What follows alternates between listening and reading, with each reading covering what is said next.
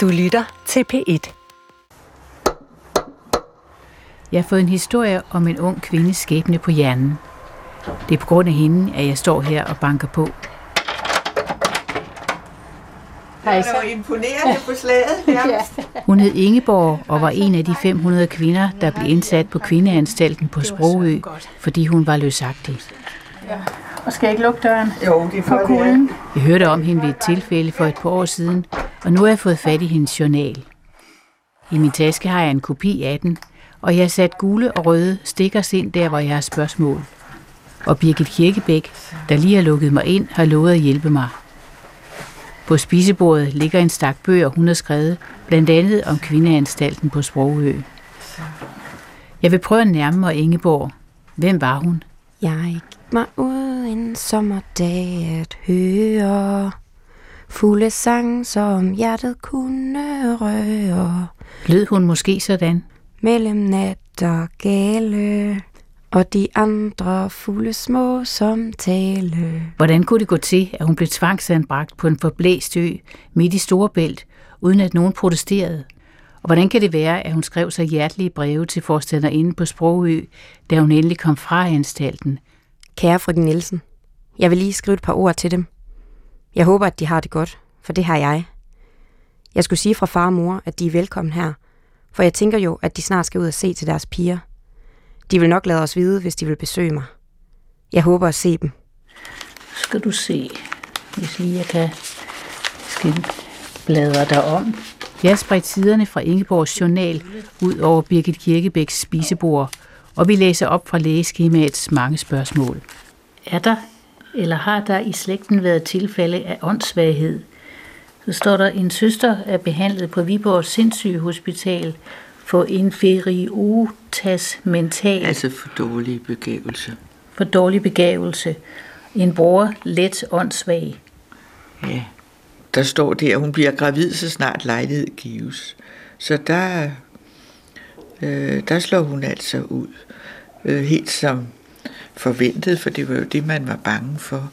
Ingeborg var løs på tråden, moralsk åndssvag, og en af dem Danmark skulle holdes rent for. Jeg kørte tværs igennem Jylland til Glyngøre ved Limfjorden.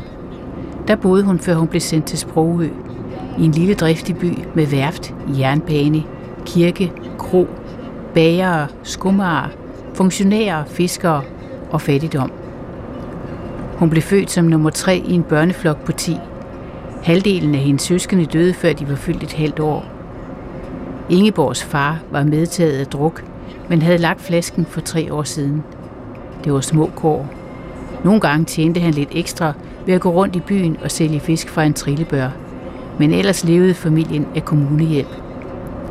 Det var samtidig med, at Ingeborg blev et nummer i en journal. Patienten er opvokset i hjemmet under dårlige økonomiske og hygiejniske forhold. Hun var sent udviklet som barn.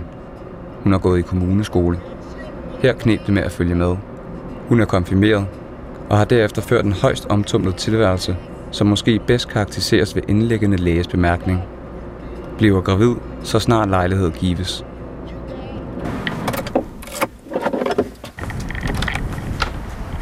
Hej, er det Knud? Det er Knud, ja. Det er Annette. Velkommen Tak skal du have. på Salensund Lokale Arkiv. Det er pensionerede typograf Knud Nielsen, der byder velkommen. Han er på sporet af Ingeborg og har fundet et billede af hende. Er det gulvet, der knager?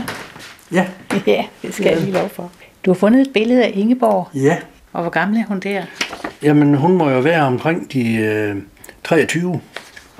Det billede, det er jo sådan et, øh, et portrætbillede, Ja. som er skåret lige over brystet. Ja, Og hun kigger sådan lidt øh, med hovedet på sned ud ja. på os. Hvordan vil du beskrive hende? hun er utrolig flot, og hun ser sød ud, er velklædt. Der er ikke noget... Øh, det er bare, som det skal være. Og hun har øh, Smiler og øjnene. smilende øjne. Ja, Ja. Hun har bølget hår. Det er... Det er jeg tror, det er et portrætfoto, så det hele det, det, det er sat til dagens anledning, tror jeg. Men hvor er hun flot. Ja, hun ligner næsten sådan en filmstjerne. Lige nøjagtigt. Vi går udenfor ned til stranden, hvor Ingeborg boede. Men her står vi over for kirken. Ja. Og, øh, og vi regner med, at der engang har ligget et lille hvidt hus. Øh, og i det lille hvide hus, der har Ingeborg boet. Ja. Ja, vil du prøve at beskrive huset? Vi kan se det der, du har taget et billede med af det. Umiddelbart så virker det som om, at det har været måske beboelse, men det kan også have været brugt til noget andet, og så gjort til beboelse senere. Øhm, og det ser kun ud til, at det er underetagen, der har været brugt. Det er sådan en lille, hvidt, undseligt Ja. hus. Og lige her, og det havde udsigt ud til, til vandet, Lige nøjagtigt. og de ja. kunne kigge over på Mors. Ja. Og i det lille hus, der har der boet tre voksne børn og forældrene, og så den lille pige, Lili. ja. Og så har det været lidt mørkt, tror jeg også. Vinduerne er ikke for store.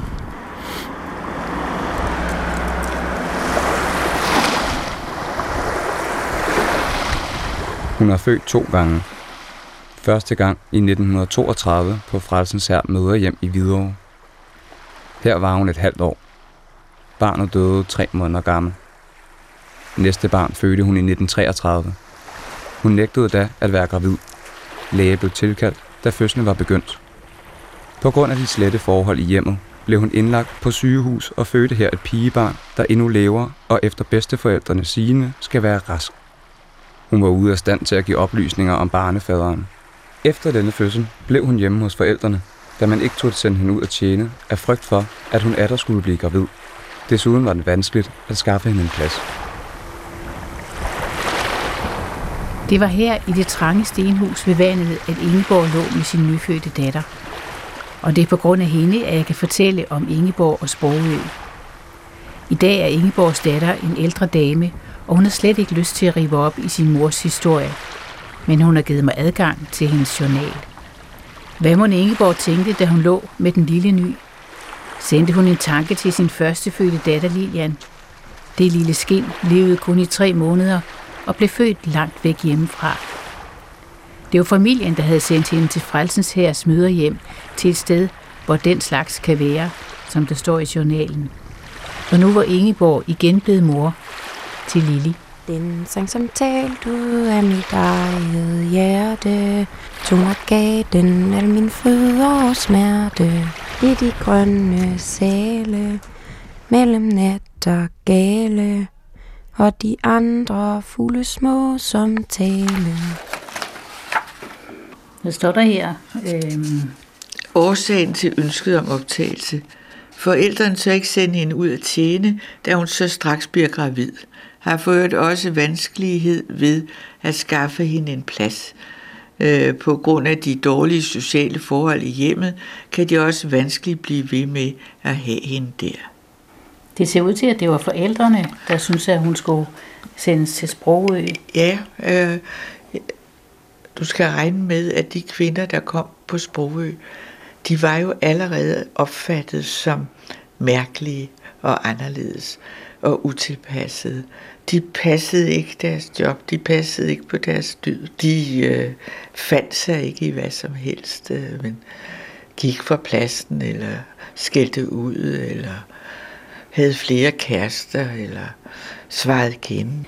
Men hvordan kunne forældrene da få den idé, at det kunne være en løsning at sende deres datter til en afsidesliggende ø?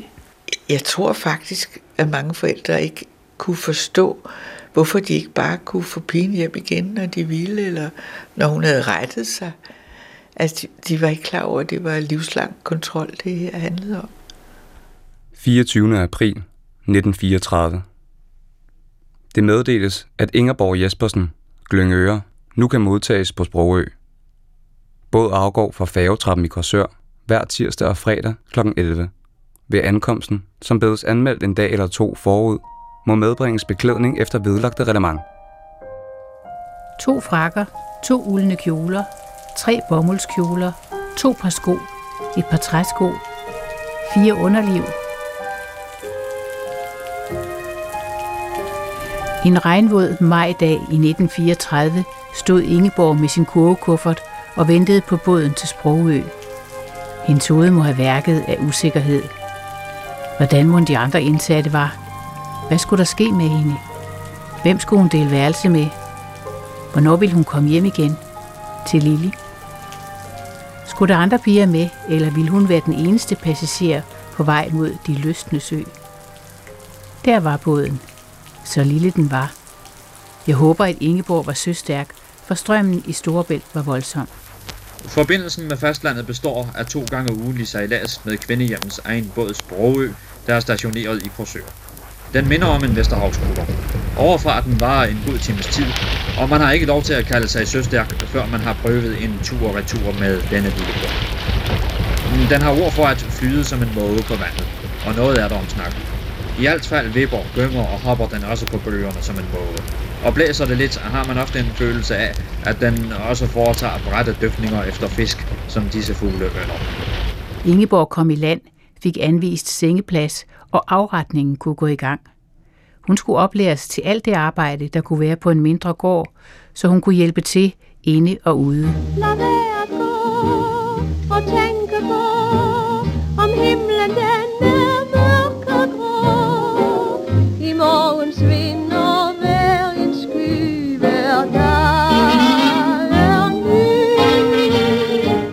ny. Hør bare forstander inde frøken Stur fortælle, hvordan kvindeanstalten helt fra begyndelsen kom unge, utilpassede piger til undsætning. Det er oprettet i 1923 på initiativ af professor Keller. Og her ville man anbringe unge eller yngre debile kvinder, der på grund af mangelfuld åndelig udvikling og større eller mindre moralske brist, ikke havde været i stand til at udfylde deres plads i samfundet. Og nogle af pigerne driver landbrug, og de kommer i køkkenet, de kommer til rengøring, og til vask og strygning, og de reparerer det gamle tøj, de syr nyt. Og på denne måde, ved et jævnt og muntert virksomt liv, så søger vi altså at få dem på rette køl igen. Så vanligvis så bliver de her i tre år. Mm-hmm. Efter, i, ved første ophold kommer de ind igen, så går der gerne et års så skal de gerne være her et års tid.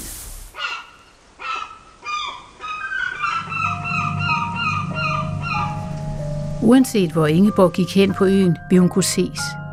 Af de 50 andre indsatte piger, af forstanderinden og af de syv kitteklædte kvindelige ansatte.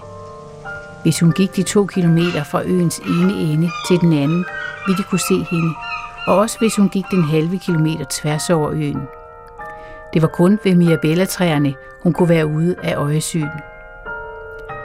Jeg forestiller mig, at hun har søgt derhen, og måske satte sig under trækronerne for at være lidt alene.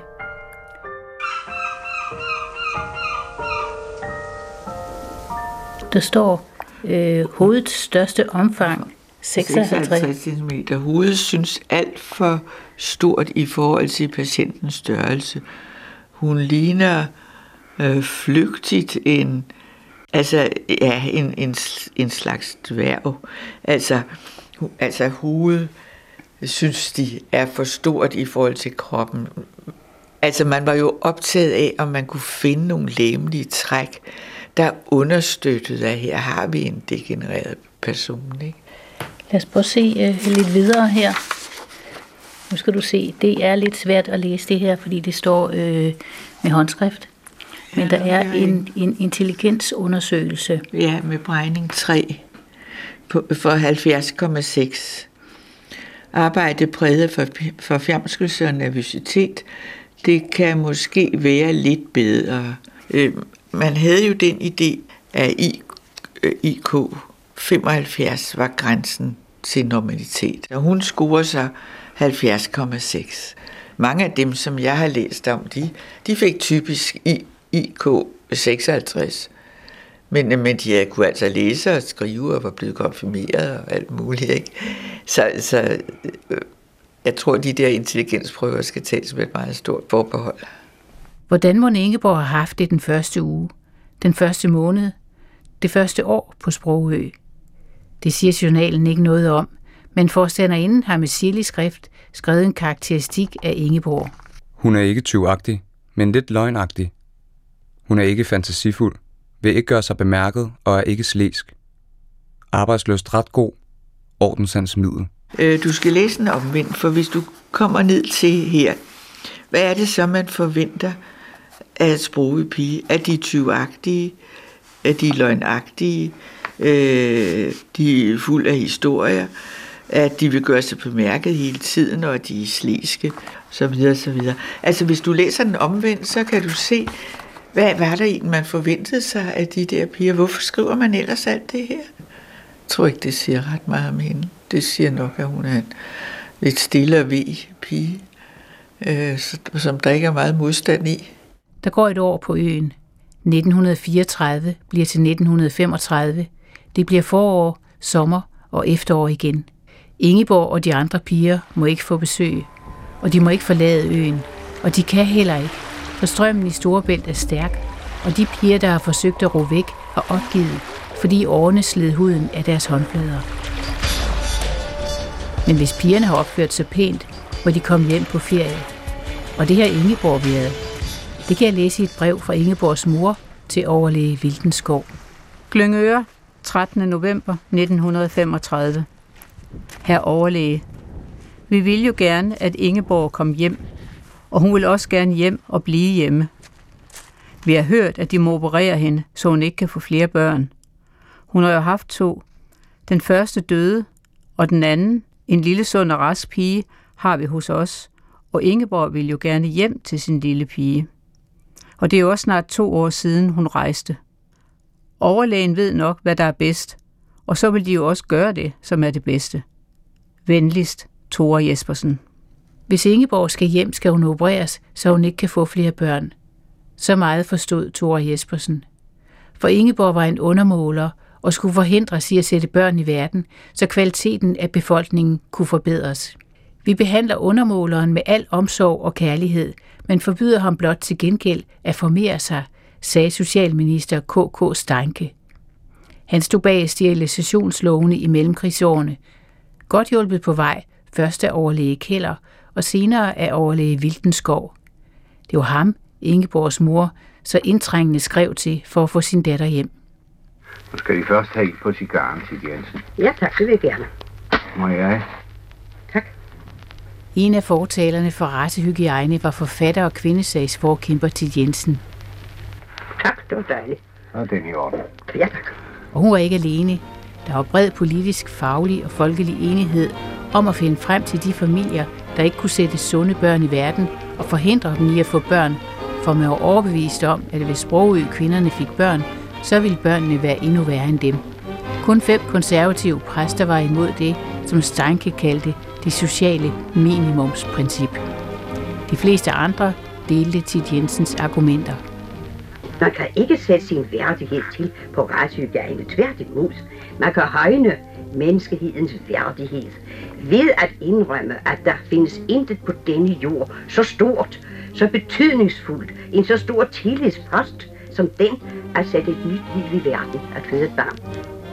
Af hvilken grund? Hvad skulle resultatet af det blive til Jensen? Det skulle naturligvis blive en udmærket befolkning, der er en ære for den Gud, som mennesket påstår at liggende. I hvor der ser det ikke sådan ud. Men hvad med Ingeborg? Hendes forældre havde skrevet til overlæge Vildenskov for at få hende hjem. Hun havde været på øen i to år, men de fik afslag. Ingeborg havde ikke rettet sig nok. 22. november 1935.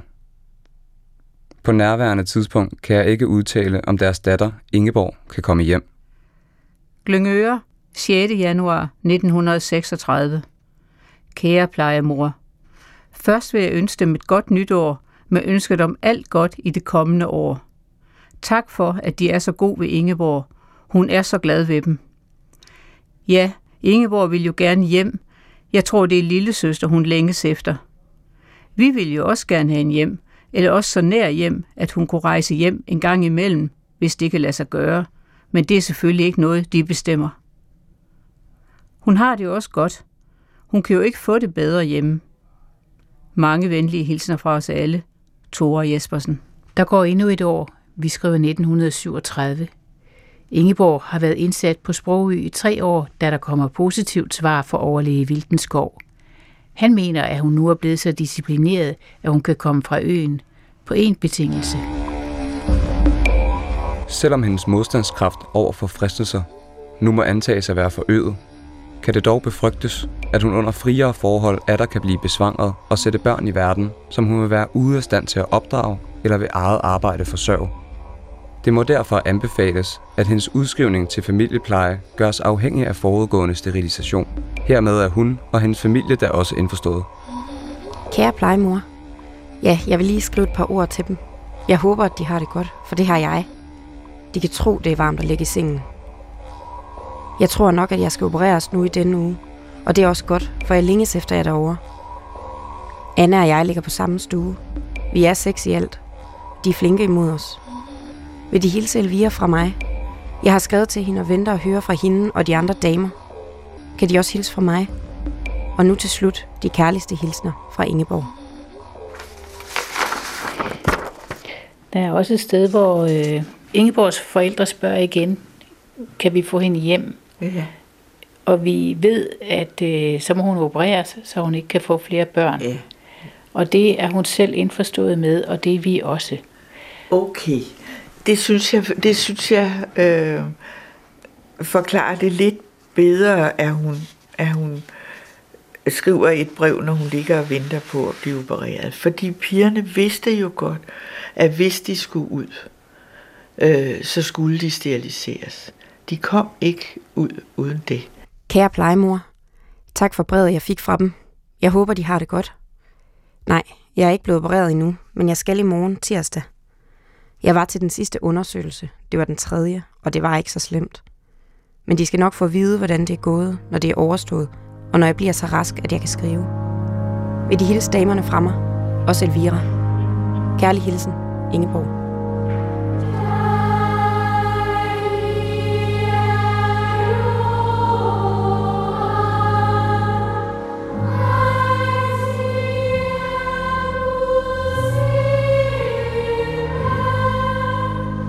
Og så blev Ingeborg steriliseret og udskrevet fra sygehuset, og et halvt år senere fra kvindeanstalten på Sprogø.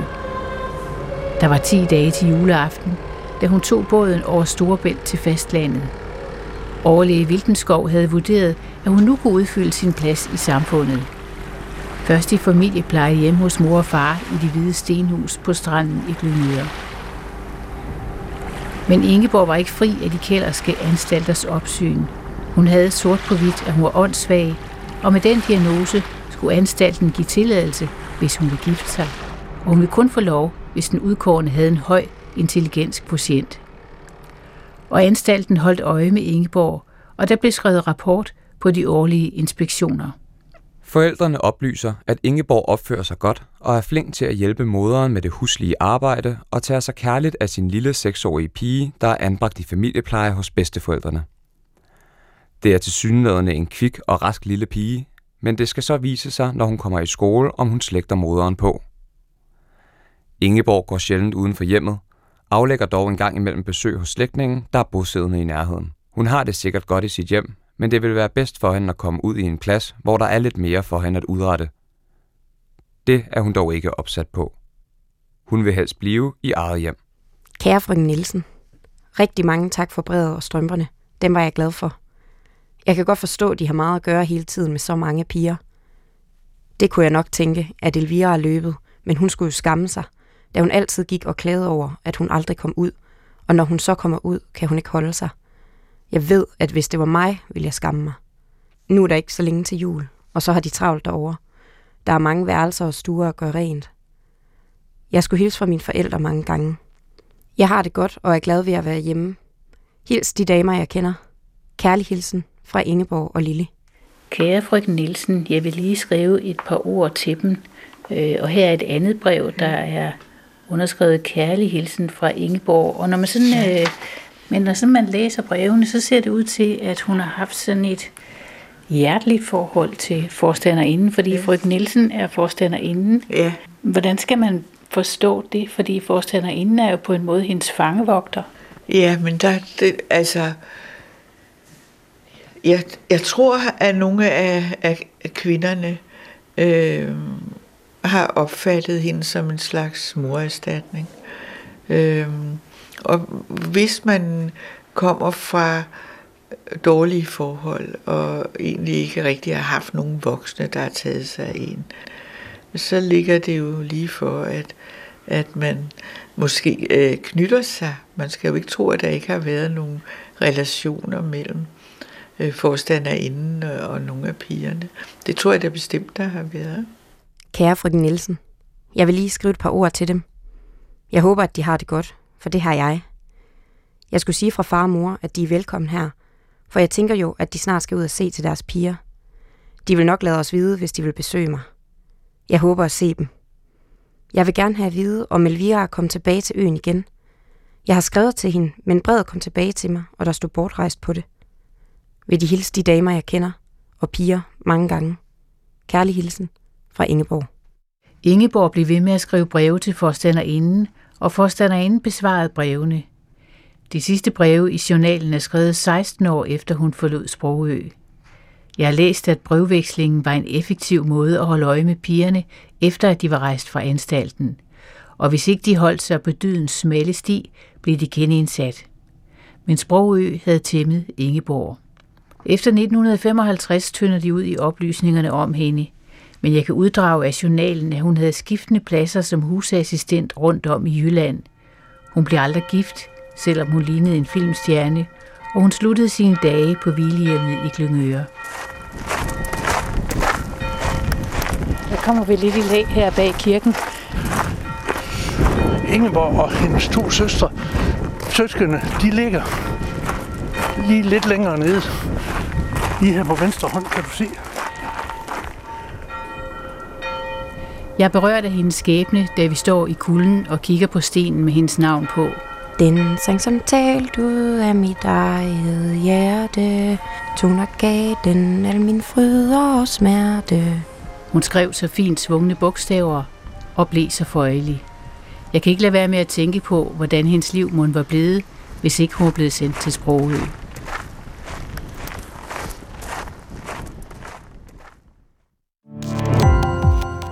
Gå på opdagelse i alle DR's podcast og radioprogrammer. I appen DR Lyd.